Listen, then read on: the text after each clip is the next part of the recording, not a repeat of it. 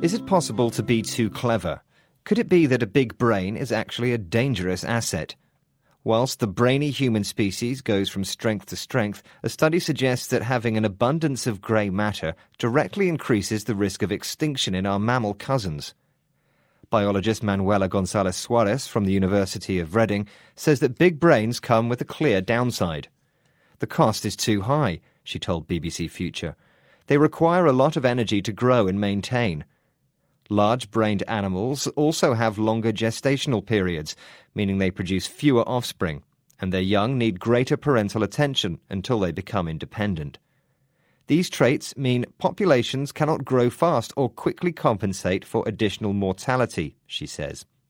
In short, big brains are an investment not all animals can afford, and this precarious situation is made worse by the fact that many large mammals are themselves the target of poaching or live in threatened habitats.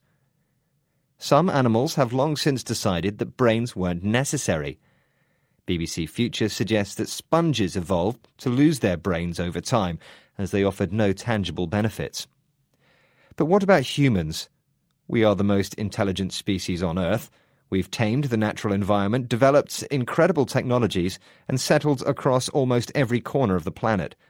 But all this may be exacerbating the problem for other species. González-Suárez says it's our collective responsibility as scientists who study megafauna to act to prevent their decline. Time to put our big brains to good use.